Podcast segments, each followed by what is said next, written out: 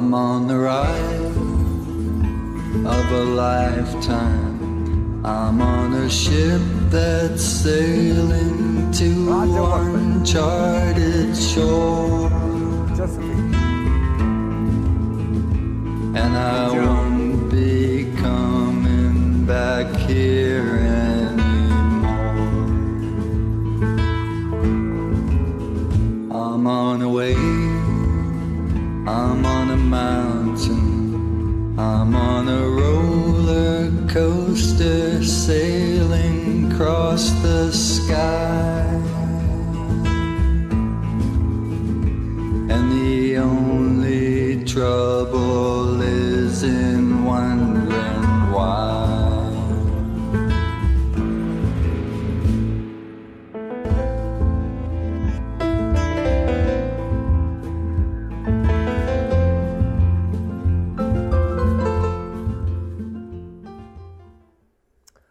Live from Salt Lake City, Utah, this is Heart of the Matter, maybe espresso, depends on the calls, where we do all we can to worship God in spirit and in truth. I'm your host, Shawn McCraney. Let's begin with a prayer. Father God, we uh, always petition you because we need your spirit, we need your love, we need your faith, and we need your strength.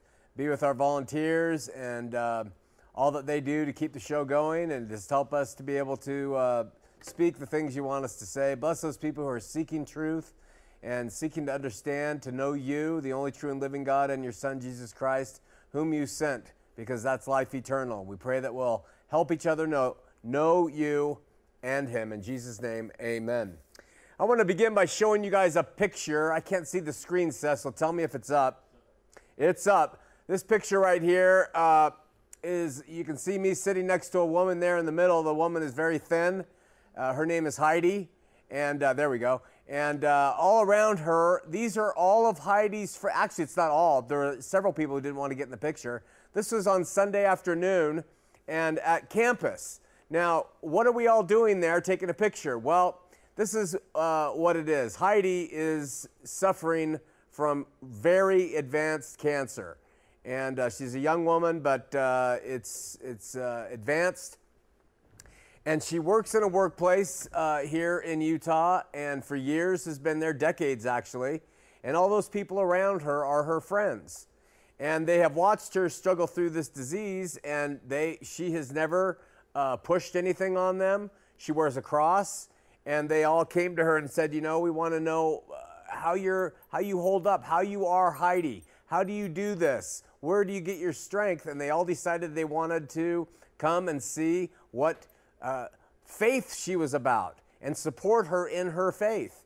Now, in that audience, uh, and not in that audience, there were a homosexual couple, there was a lesbian, there were several Latter day Saints, there was a Christian woman, there were many non believers, a couple atheists, and uh, the reason I'm pointing this out is because this is what it's all about you know, she has a network of people that really don't know that much about what she uh, believes. She hasn't uh, been proselytizing them in the workplace and preaching Jesus to everybody so that they uh, just stay away from her. But they have such a respect for her and her strength in the Lord and the light that she shines that they decided to come out on a Sunday afternoon and actually sit through listening to me uh, preach.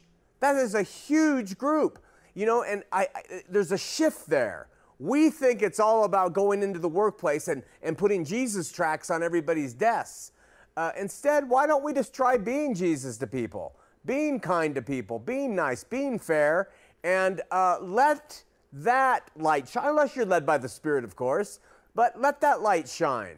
Let those people come to ask you about it and then be interested in that way. So I think it's wonderful uh, that all those people showed up and they wanted to know why, who, Heidi, what's that about? I just wanted to start off with that. You know, I was really excited to teach the next principle on Chomsky tonight regulate the regulators. That would be part 10, I think.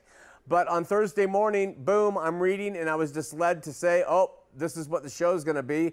We're going to take a short break from hacking at the branches. Tonight, we're going to call this show 44 Verses. It's going to be really entertaining because they're really easy verses to understand and they're straight from Mark chapter 12.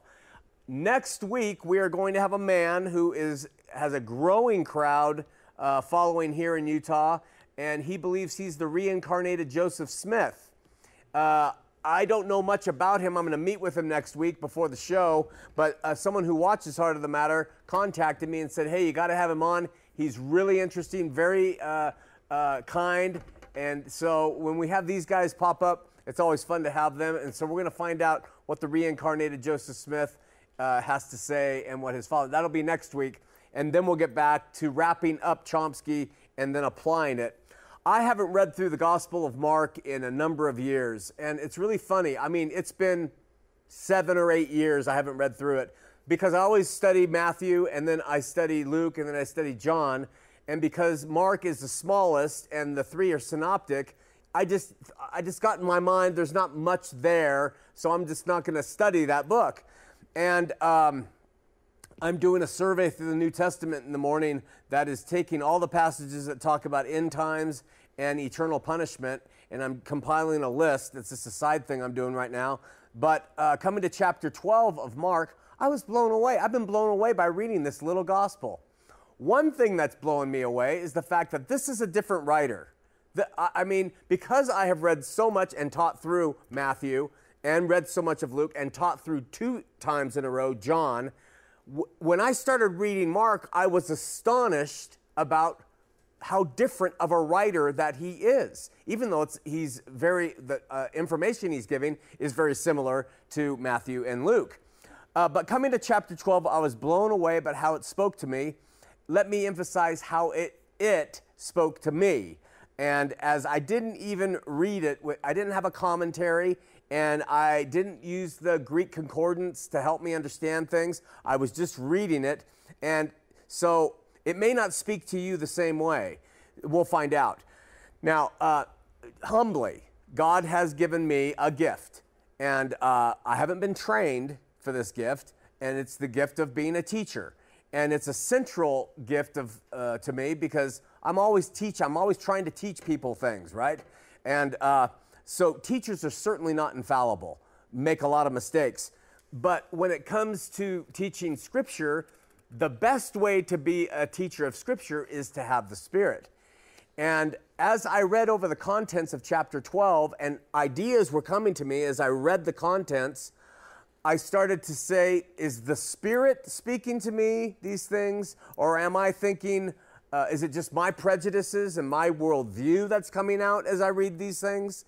And I firmly believe that when I'm reading and hopefully subsequently teaching the word, that the Spirit is leading. If the Spirit's not, what am I doing? Even trying? I shouldn't even be giving, giving it a go if there's no Spirit involved. So I want to take the next few minutes together and I want to discuss the chapter 12 of Mark. And let's see if you concur with the things I suggest that are being said. Chapter 12 consists of seven events or circumstances or stories, if you will, as I'm labeling them. Let's work through them together. I'm going to read the verses and I'm going to amplify what they say as we read. What that means is I'm going to insert my own words between words of the scripture to help explain what's happening as we go. So the first event, uh, verses 1 through 12. You ready? And he, Jesus, began to speak unto them by parables and he said, A certain man, this man represents God in this parable, planted a vineyard and set a hedge about it and digged the place for the wine fat. That's a product of the fruit of the vineyard. He actually built a place to collect the product, right? And built a tower and lent it out to the husbandmen, those are the Jews, and went into a far country. In this case, that far country would be heaven. This is what the parable is saying and that it's a picture of God establishing a vineyard that would have products come out of it, fruits, if you would, from the nation of Israel. You got all that? Verse 2. And at the season, the time when there was a harvest that was to be expected, he sent to the husbandmen, the Jews who were taking care of the vineyard that he planted, a servant, that he might receive from the husbandmen of the fruit of the vineyard. This was God's expectation to receive fruit from the vineyard that he planted and gave to the nation of Israel. Uh, and they, some of the nation of Israel, caught him, the servant that was sent by God, and beat him and sent him away empty, without any fruit to show. And again he sent unto them another servant, and at him they cast stones, and wounded him in the head, and sent him away shamefully handled.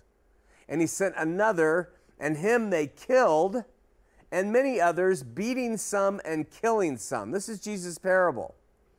In these examples, we find an increase in the mistreatment of the servants God sends into the vineyard. You know, the first one uh, is beaten up, the next one is wounded in the head by a rock, and then the next ones are killed. You get it? You see an escalation of violence against God's messengers to the nation of Israel. Having therefore one son, verse 6, God's one and only human son from birth, and therefore having one son, Jesus Christ, not just a servant but a son, his well beloved, he sent him also last unto them, saying, They will reverence my son. Okay? Did you catch it? That God will last of all send his son into the caretakers of this special vineyard. Last of all, no more other, no more servants coming after the son. Just the son, no more. And his saying uh, was, was, God's saying was, they'll reverence my son. They've killed the prophets before, but they'll reverence my son. Verse 7 But those husbandmen said among themselves, This is the heir. Come, let us kill him, and the inheritance shall be ours. There seems to have been some knowledge on their part of these caretakers on who Jesus was, on who the Son was. He, they said to themselves, Jesus says, according to the parable, This is the heir. Let's kill him. And uh, pretty harsh indictment, really, uh, what Jesus is saying here. And they took him and killed him and cast him out of the vineyard. They denied him as their king. They cast him out of the city walls, out of the vineyard, out of the nation of Israel. Still with me? And now Jesus asks at verse 9 What shall therefore the Lord of the vineyard do? He will come and destroy the husbandman and will give the vineyard unto others. Now, the parable began with God creating the vineyard for people to care for in order to produce fruit. None was gathered. So, after trying to obtain the fruit in a number of different ways through a number of different servants, even sending his own son, whom they killed, last of all, Jesus asks and answers, saying, What therefore the Lord of the vineyard shall he do? will he come and destroy the husbandman, and he will give the vineyard unto, ready, others. Did this happen? Of course it happened. The husbandmen of the vineyard were wiped out in 70 AD. Wiped out. That's what the, was all foretold. Done. No more priesthood, no more temple, no more genealogies. Last of all, his son, that was it. No more prophets. The steward was destroyed, and the stewards destroyed because the stewards destroyed God's only son. And look at what it says there.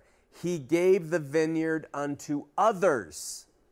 So it was first made for the nation of Israel, this vineyard, to produce fruit. Now he's given it unto others. Not a nation, not a people group, but those who receive the Son and, going back to the purpose of the vineyard, produce fruit. That is the purpose of the Christian life. Receive the Son, produce fruit. Give the Son the fruits of the vineyard because it's been given to the Gentile nations now. What kind of fruit? We're going to get to that in a minute. So Jesus wraps this first event up by saying, And have you not read this scripture? He says this to the Jews The stone which the builders rejected has become the head of the corner. This was the Lord's doing, and it is marvelous in our eyes. And they sought to lay hold on him, but feared the people. Listen, for they knew that he had spoken a parable against them. The Jews themselves, who Jesus told this parable to, they knew it was against them. They knew. And they left him and went their way. Okay, next event, verses 13 through 17. And they sent unto him a certain of the Pharisees and of the Herodians to catch him in his words. So up come the, the foxy, tricky wordsmiths to Jesus. And when they were come, they said unto him, Master, we know that thou art true and carest for no man. For thou regardest not the persons of men, but teaches the way of God in truth. Is it lawful to give tribute to Caesar or not? These words convey their impression of Jesus right off the bat. They're, they're certainly stroking his ego, but uh, they may be right, they may not be right. I happen to think that they are right. They said he was true and that he cared for no man's opinion. This is describing Jesus. The, the Herodians and the Pharisees come to him and say, We know that you're true, and you don't care what any man says. You don't care. You, you, you teach truth about God, the way of God in truth, it says, not the person of men. I personally believe this is a pretty good assessment of Jesus relative to what he came to do and teach. And I think it's a good way for us to be, not give a rat's rear end about what men say. That's what Christians should be. I mean, we care about loving other people, but when it comes to uh, caring about what they think about our, our person, our reputation, or our this or that, Jesus was a guy, they addressed him as, We know that you don't care what anyone thinks. That's how they describe him. It's pretty interesting. Anyway, they get to the question Is it lawful to give tribute to Caesar or not? Verse 15 Shall we give or shall we not give? It says, But he, knowing their hypocrisy, said unto them, Why tempt you me? Bring me a penny that I may see it. And they brought it, and he said unto them, Whose is this image and superscription? And they said unto him, Caesar's. And Jesus answering said unto them, Render unto Caesar the things that are Caesar's and to God the things that are God's. And they marveled at him and apparently walked away. From the second event, we have some clear understanding not only about the nature of Jesus, but Christians, even from Jesus' own mouth, are supposed to pay what Caesar demands in his kingdom. I hear a lot of Christians, oh, you know, try to escape taxes. This is not our kingdom, et cetera, et cetera. Romans 14 clearly says, Jesus clearly says, render to Caesar the things that are Caesar's. Be citizens that comply. That's what he tells us to do. So I'm definitely uh, uh, an anarchist when it comes to many things, but not secular anarchism. You have to pay your taxes in this country, you pay your taxes. That's what Christians should do. Comply. Romans 14, Jesus' words but render to God the things that are God. And the things that are God's are the things from the heart. Give Him the heart. Pay your taxes, stop your games, give God your heart. Third event. Then come unto him the Sadducees, which say there is no resurrection. And they asked him, saying, Master, Moses wrote unto us, If a man's brother die, and leaves his wife behind and leave no children, that his brother should take his wife and raise up seed unto his brother. Now there were seven brethren. Can you hear these guys sitting there and concocting this, this thing? Okay, okay. How many brothers should we throw? Okay, seven. You know, just, just concocting how to make the most difficult situation possible for Jesus to answer. Now there were seven brethren, and the first took a wife, and dying left no seed. The second took her and died, neither left he any seed. And the third likewise. And the seven had her and left no seed. Last of all, the woman died also. So they think they have thrown a giant speed curveball uh, to Jesus. There's the setting. The Sadducees did not, as I said, believe in the resurrection. They concocted a situation based on a practice that Moses instituted in Deuteronomy, and it's known as Levirate marriage. And what Levirate marriage is, is when um, it was set in motion with the nation of Israel so that if a brother, if a man has a wife and he dies, that the inheritance would stay within the family so his brother would take that wife to be his so that that inheritance wouldn't go to some other man outside of the inheritance. And plus, it would carry on the family name. So Levirate marriage among the nation of Israel was set up that way. And the Sadducees are appealing to Levirate marriage to try to trick Jesus. So, taking this practice to an extreme, the Sadducees wanted to show what a mess all of these marriages would be if there was a resurrection of the dead. That's their whole point. See, and, and, and so in verse 23, having set the stage, they say, Jesus, in the resurrection, therefore, when they shall rise, whose wife shall she be of them? For the seven had her to wife. Now, don't forget that line. The seven had her to wife. They all were husbands to her, they were all married to her. All right? Now remember, these men did not believe in resurrection, so their question was not based on a belief in marriage after this life. They didn't believe there's a resurrection, so they certainly didn't believe there was marriage after this life. This was a trick to try and catch Jesus, but being the Word made flesh, Jesus knows the Word perfectly, and he clarifies at verse 24. And Jesus answering said unto them, Do you not therefore err, err, because you know not the scriptures, neither the power of God?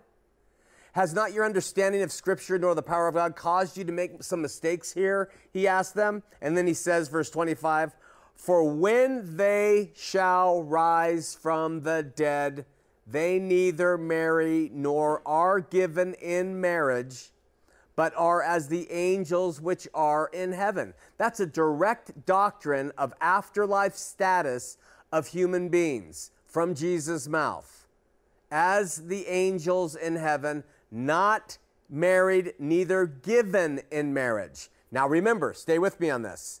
They were all married, okay? So Jesus is not saying after they resurrect, there is no marriage uh, ceremonies. That's not what he's saying. The situation was these all married while they were on earth how, what would the marriages look like after this life? So Jesus is not talking about getting married after this life. He is clearly addressing the question if people are married here, how do these earthly marriages carry over into the afterlife? See, here's the key. The Pharisees who opposed the Sadducees believed that the future resurrected body continued to have marital function. The Pharisees were not alone in this in the history of uh, uh, Christianity or, or, faith because the, uh, some Muslims believe that and the Mormons believe that.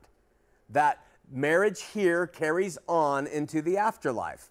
Of course, the Pharisees were in error, which Jesus makes plain. But the Sadducees made this one of their objections to a belief in a resurrection. So that really what they were doing is they're trying to get one up on the Pharisees through the mouth of Jesus. And Jesus tells them that when people who have been married here rise from the dead, there will be no marriage in heaven, neither will marriages uh, that they have had be binding. No stopping here. He then clarifies for them the resurrection, right? Now, since they, un- since they were opposed to it, Jesus goes on, verse 26, and he says, And, since he's talking to Sadducees, as touching the dead, that they rise, he says. Have you not read in the book of Moses? How in the bush God gave unto him, saying, I am the God of Abraham, and the God of Isaac, and the God of Jacob. He is not the God of the dead, but the God of the living. Therefore, you do greatly err.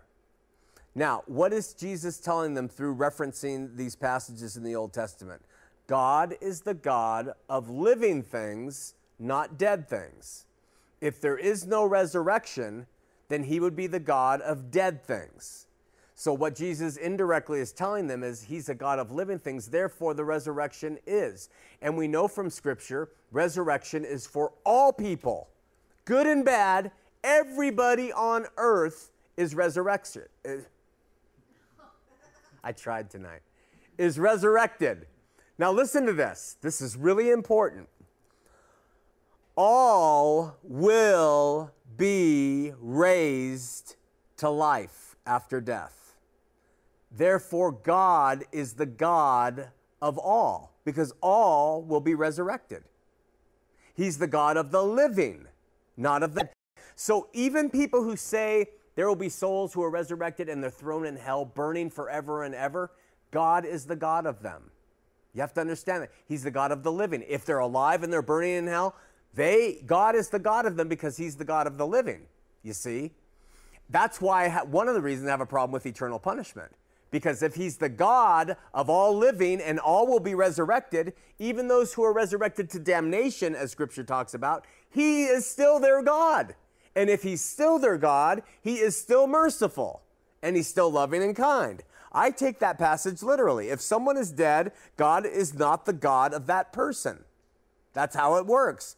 He is the God of the living. If all shall rise again to new life, then he is the God of all. All right? So there's how I would read that.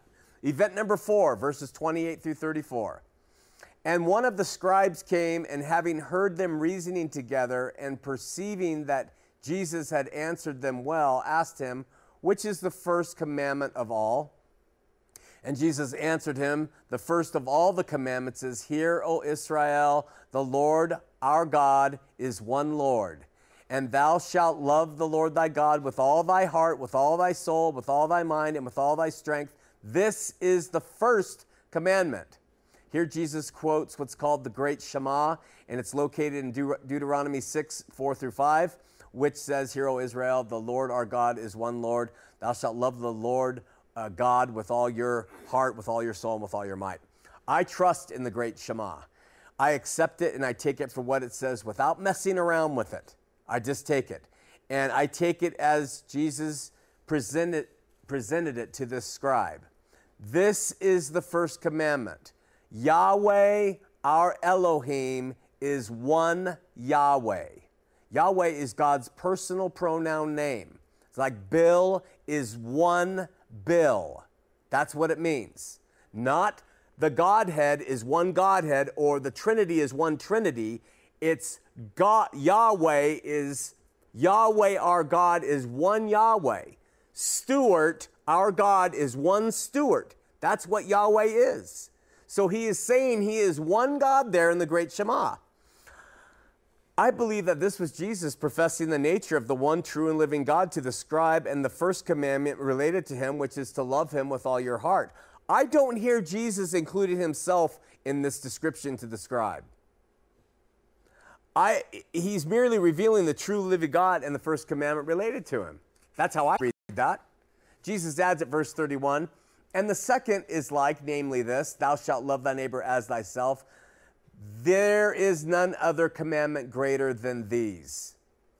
What was at the heart of the two commandments that Jesus, the Word made flesh, shared with this more than well read scribe who knew the scriptures? What was at the heart of all of it? Love. Love. Love God first, love neighbor second. It's all love. All of it is love. And the scribe said unto him, Well, master, thou hast said the truth. For there is one God, and there is none other than He. And to love Him with all the heart, and with all the understanding, and with all the soul, and with all the strength, and to love His neighbor as Himself is more than all whole burnt offerings and sacrifices. Now, listen to what Jesus says to this scribe after they have agreed. And when Jesus saw that he answered discreetly, the Greek word translated discreetly here is nunakas, and it means that he, his mind was soundly based on facts. That's the best way to, uh, it's off nous, the Greek word nous, and it means his mind was soundly based on facts. When Jesus saw that about him, he said unto him, Thou art not far from the kingdom of God. Period. We get nothing else and it says, And no man after that durst ask him a question. Did you notice something about what Jesus said to that scribe? Whose mind comprehended that the first two great commandments were all about love?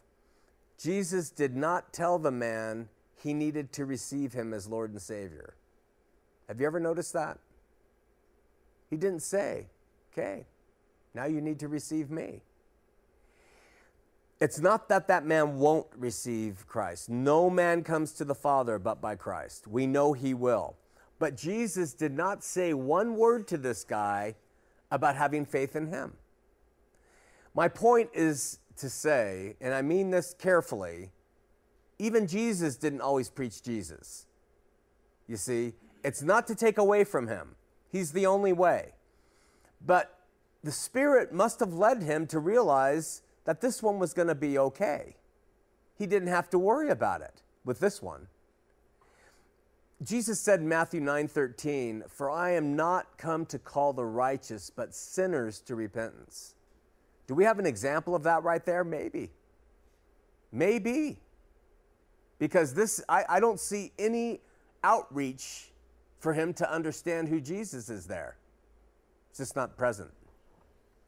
We make a huge deal in modern evangelicalism to get everyone to claim Jesus with their mouths. I mean, it's like, you got to say it, you got to say it, you know. And while I believe all mouths will confess him and every knee will bow, and we might need to step back a little bit from this, just a little bit. Let the Spirit work. Let that work out naturally instead of this uh, cookie cutter, formulaic approach to this. Because even here in Scripture, I don't see it. Event number five, verses 35 through 37. I'll be quick.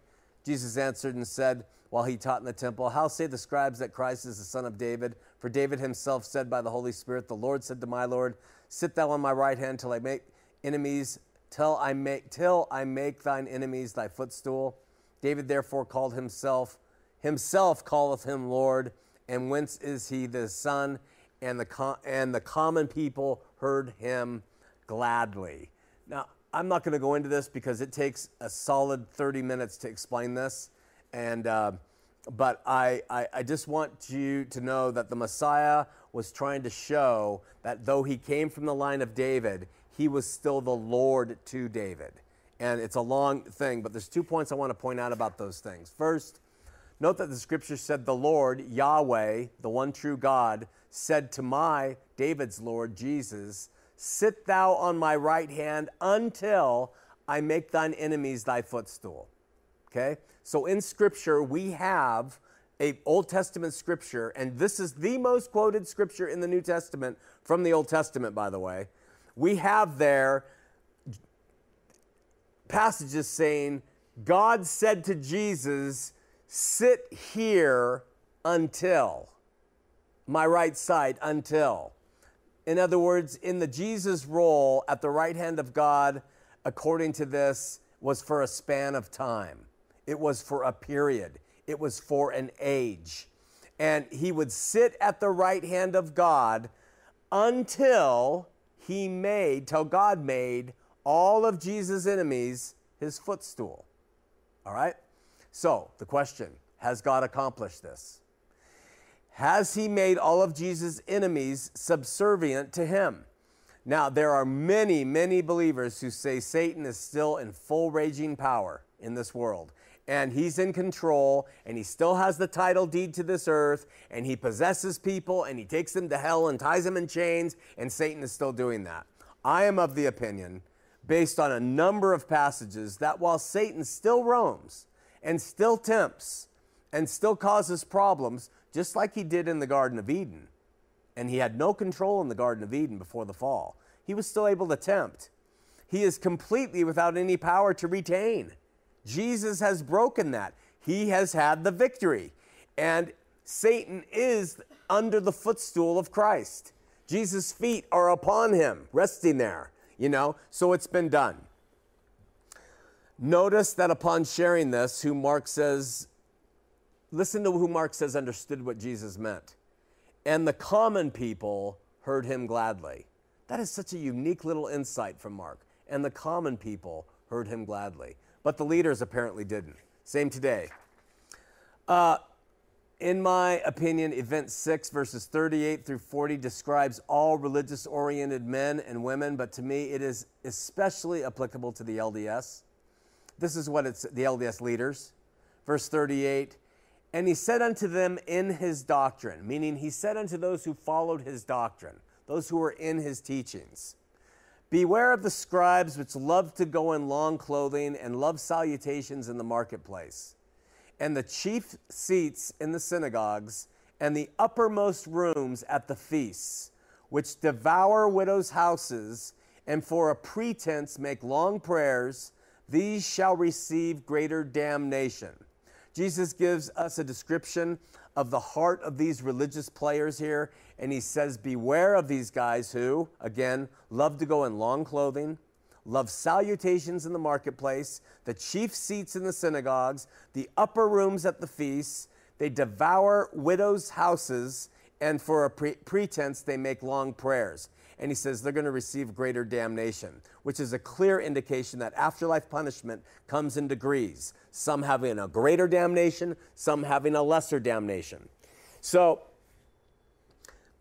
I say to you, my friends, the same words of our King Beware of learned men of the faith who love to go about in long clothing.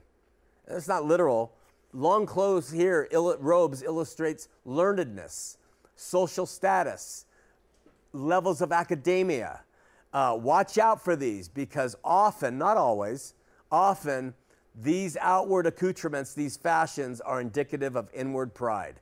Be careful of them as they dress themselves in religious garb. Beware of those same people who love salutations in the marketplace, who love to be greeted in what the Greek word is agora, in the, at the shopping mall, at the city creek. Beloved pastor, honorable reverend, bishop, oh, our beloved pope, come eat our meaty, our meaty feast and chew on our, uh, our yeasty breads and, and, and share with us your wisdoms. they love to be seen and heard and adored because they love that superior seat. They love to be entitled to the chief seats in the synagogue. Let me sit above everybody. Let me have the first concert. Let me have the first seat at the concert, you know. And the uppermost rooms at the feasts, ego and pride, etc. We justify a lot of it today because we think they should be. They deserve it. They're in power. Baloney. Look, Jesus said what? The greatest will be your what? Servants. Your servants. The greatest will be your servants. No long robes, no titles, no good seats. And we probably lost this 2,000 years ago uh, as soon as the religion started taking over. But we're going to wrap it up with this. Jesus goes on and says, These devour widows' houses. Um, we're going to wrap tonight's program up with that one. And for a pretense, make long prayers. Uh, notice he doesn't, he's not talking against long prayers. Jesus prayed a long time in the Garden of Gethsemane, but for a pretense, for a pretense, make long prayers. That's the difference. All right.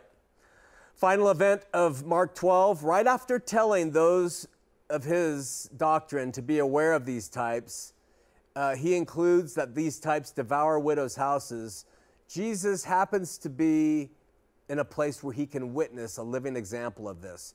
In Luke chapter 20, which covers most of what Mark 12 covers, Jesus is, Luke tells us Jesus was in the temple when he was saying all this. And he, Luke begins the chapter with, he's in the temple, he's saying all this, beware of these guys, beware of these guys. And Luke says, and he looked up. So he's talking and he looks up. And then we read the seventh event of Mark chapter 12, beginning at verse 41. And sat over against the treasury and beheld how the people cast money into the treasury, and many that were rich cast in much. Now, this is yet another point applicable in our day and age. Even those who give much are hailed, even publicly, as more noble. But let's read on and there came a certain poor widow. Now remember, Jesus had just maligned these guys for devouring widows' houses. And now it says, and there came a certain poor widow, and she threw in two mites, which make a farthing. And he called unto him his disciples and said, Verily I say unto you, that this poor widow has cast more in than they that have cast into all they that have cast into the treasury for all they did cast in of their abundance but she did but she of her want did cast in all that she had even all her living now as we've seen and said before many leaders in the faith have over the course of history used this as proof that jesus supported widows uh, giving their mites uh, to the faith. Is that what's being said here? Not in the least. First of all, Jesus was talking about these long robes, salutation loving, best seat taking religious leaders who he said devour widows' houses. Then, right there in the same breath almost, he looks up and he gives them a living example of it. That's the context of that story. I mean, Jesus did not commend the widow.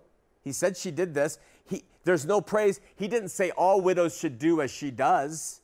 We don't see any of that. He's just pointing it out. He's making an observation that what he had said earlier about the widow about them devouring widows' houses is true. Look, hey, he says, look.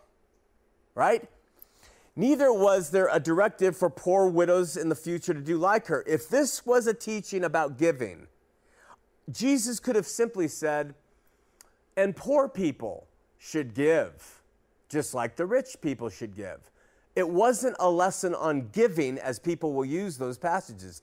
It, he, he specifically said they devour widows' houses, and then right, then right after, he says, Look at this widow.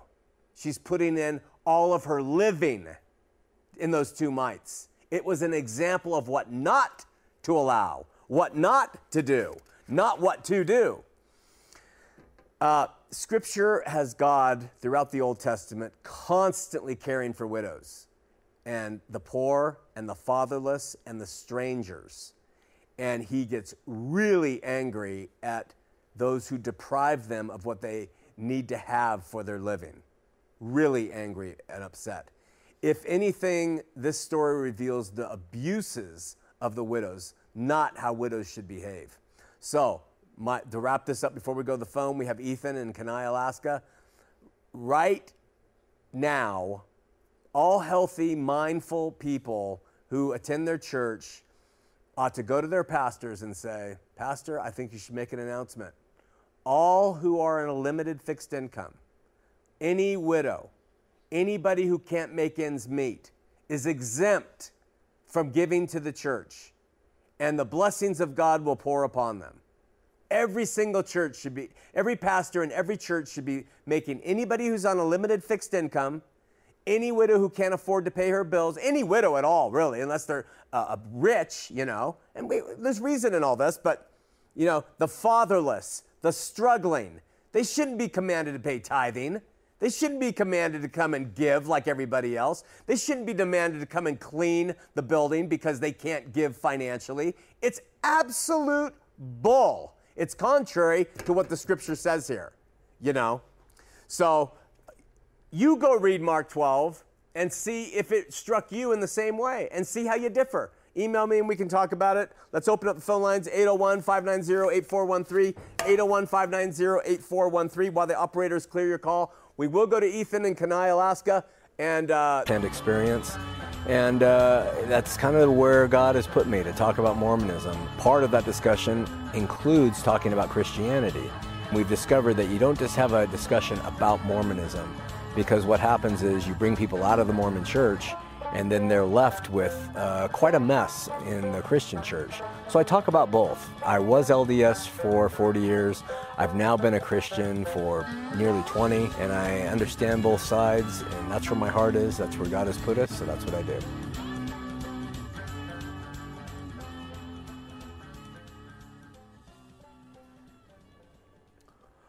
All right, let's go to Ethan, line one. Ethan, you're on Heart of the Matter. Hey, John. How you doing? Uh, look at my speakerphone. Sorry.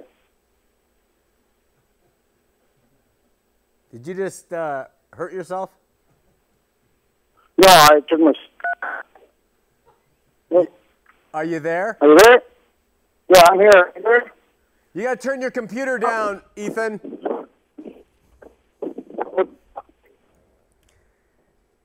Is your computer down? Yeah, All right, so what's going on? I'm actually. Well, uh, first of all, I just left more. And a little bit of history. My grandmother started the Mormon Church in uh, in 1948. And uh, but uh, me and my wife have left. I owe it to Alex Jones and uh, 17 Minutes of Truth and yourself. Awesome. Uh, my wife's history. Uh, her great great grandfather was the first Hawaiian to be baptized in. Oh, So we have sons and daughters of the. Well, I guess I'm the son of the Mormon pioneers because I my my family goes all the way back to the beginning. And my well, you have a specific. Do you have a specific? Do you have a specific question, my brother?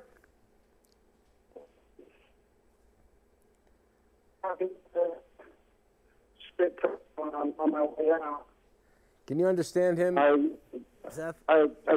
Uh, Hey, you know what, Ethan? I gotta let you go Sure. because we're having a ter- Okay. We're having a terrible time communicating. The phone out there in Kenai isn't coming all the way through to Salt Yeah. Lake. yeah, thank you. Thanks, my brother. We have a guy here who's from uh, who hangs around Kenai, Alaska, and they're very similar in their personality, uh, Mike and and Ethan. Uh, we have Mark, uh, South Carolina, on line two. Mark, you're on Heart of the Matter. Hey, how you doing? Good. How you doing? I'm doing great. I appreciate you, uh, your program, and taking the time to to help us out. I'm uh, in dialogue with uh, an LDS family here in town and right in my neighborhood, and we've been having some really, really um, good, informative talks. Um, I my question: I've been trying to drive home creation from nothing Oh, and I'm I'm having trouble get, defending that with him. Um, I've tried to point out that in, in order to get to this moment in time right now, there can't be an infinite number of past events that have to take place before right now, and that just doesn't seem to sink in at all. And I wondered if you had any insights on maybe what an LDS argument against creation from nothing might be, or what how I could defend it. you know, uh, creatio ex nihilo is uh, is debated even within the Christian community about what barach means in the Hebrew uh, in Genesis. It's a tough argument, um, but but uh, I would the, what I would say is if you're going to compare the Hebrew view of God and creation to the Greeks, that Smith borrowed from the Greeks. And he borrowed from uh, the Stoics and he borrowed from the Epicureans, particularly the Epicureans, on uh, matter has always existed. That was a very sound, solid Greek uh, belief. And so uh, Smith really borrowed from uh, Greek philosophy when he came up with that, and he wasn't original. So, uh, you know, I haven't, I'm kind of rusty on all of that, uh, those arguments now, Mark. I'm sorry. But um, we do have a book. If you stay on the line, we'll send one out to you. And it does cover creation extensively from the LDS and Christian perspective, and it might help you. That'd be awesome. I appreciate it. All right, my brother, stay on the line. They'll All right. get, they'll get your uh, information. Okay, thanks a lot. Okay, thanks for watching. Line two, somebody. Let's go to Adnan in uh, Moreno Valley. Line three. Adnan, you're on the air. Hey, Shawn. Um, I uh, was uh, calling to, well, first of all, to uh, tell you how great your timing is in terms of uh, this episode. I mean, there was a question on my mind that I've had for this past week. I was actually going to write it to you, but uh, I mean, it, it, it's like you you almost answered it with what you were going through, and basically. Um, I guess I'll kind of start off the question with the uh, parable that that uh, Jesus gave, that you gave as an example.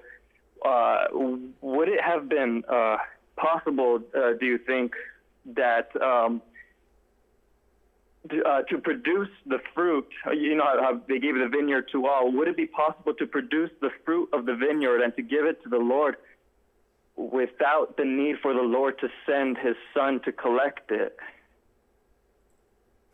I, I, I think I, I wonder if you if you kind of know where I'm, I'm going with this. You kind of answered it in a sense. Now I I want to obviously kind of like um put put uh, down that uh, of course Jesus is the way, the truth, and the life, and and no one gets to. Of course, we I, I believe that you that is kind of okay. We got that. But in that parable, um, would it have been possible? Would uh, someone who doesn't know Jesus, let's say, someone who never knew the Son, but still produced the fruit of love, uh, maybe they laid down their life for for a random stranger just to protect them, just to keep them safe. But they never knew Jesus. They maybe they maybe they even heard about him, but but they didn't like the examples of the people representing him, and they never chose to, to even bother look into it. Maybe they had no sources to even know who he was, but they produced that fruit, that love, that that even Jesus said there greater there is no greater love than for uh, a man to lay down his life for a friend or, or something along those lines. Um, would it be possible? I, I, I'm in the same line with you, Adnan. I think that those who love, who don't know Jesus, are operating by the Spirit of Jesus. And I think they will know him. And I think that not knowing his name or not accepting his immediate cause, I don't think is, is, uh, is detrimental to them in the eternities. I never have. Love is love. If it's Christian love, someone lays down his life for his friend selflessly, that's the Spirit of Christ doing it. They may not know. I mean, they may have had horrible examples of Christians all around them. Why be part of it? But they still have the Christian love. I concur with what you're trying to say, I think.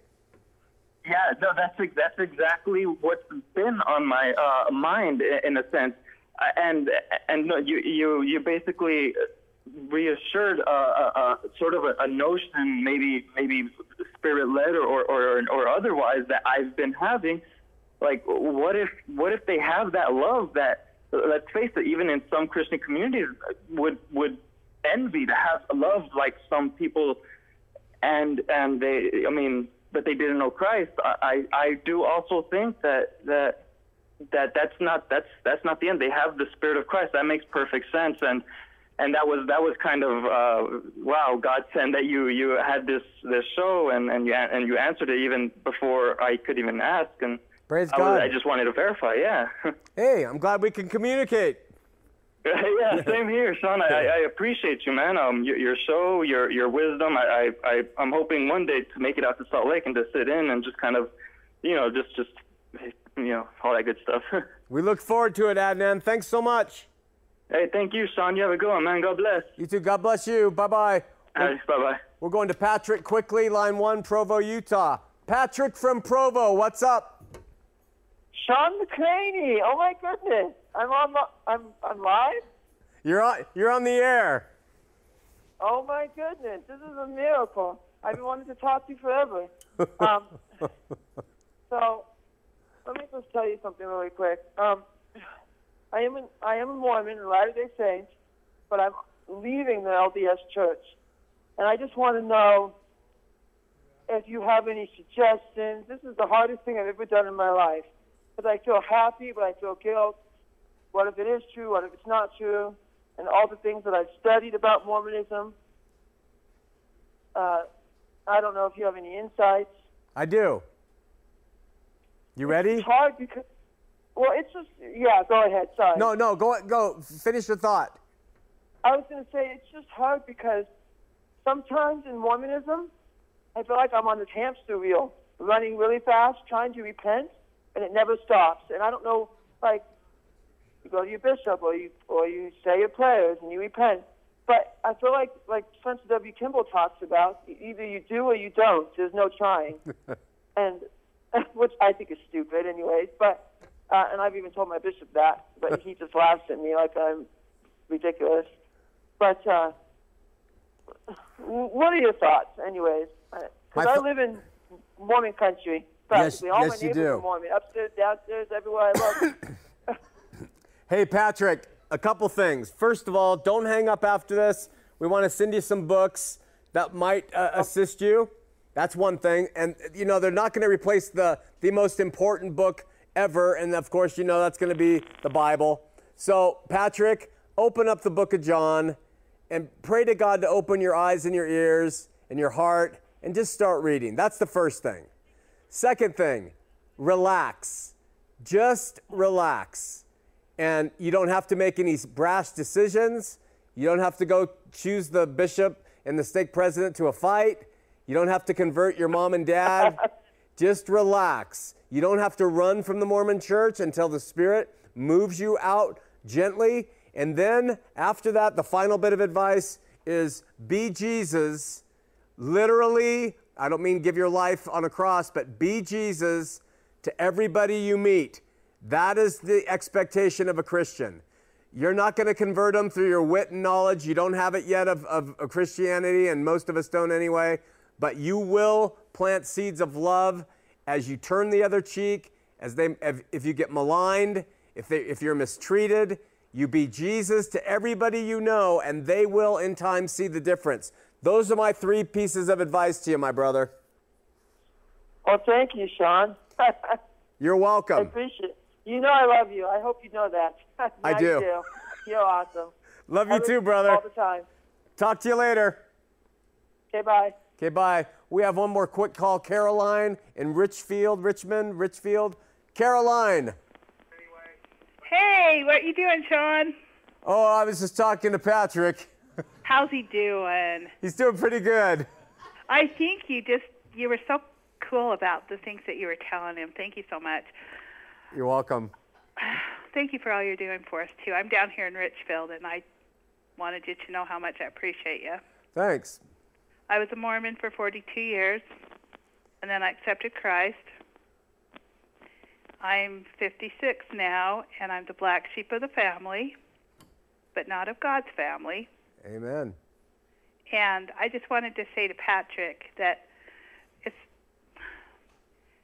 I always felt uncomfortable, uncomfortably uncomfortable in the Mormon church because I always felt there was more.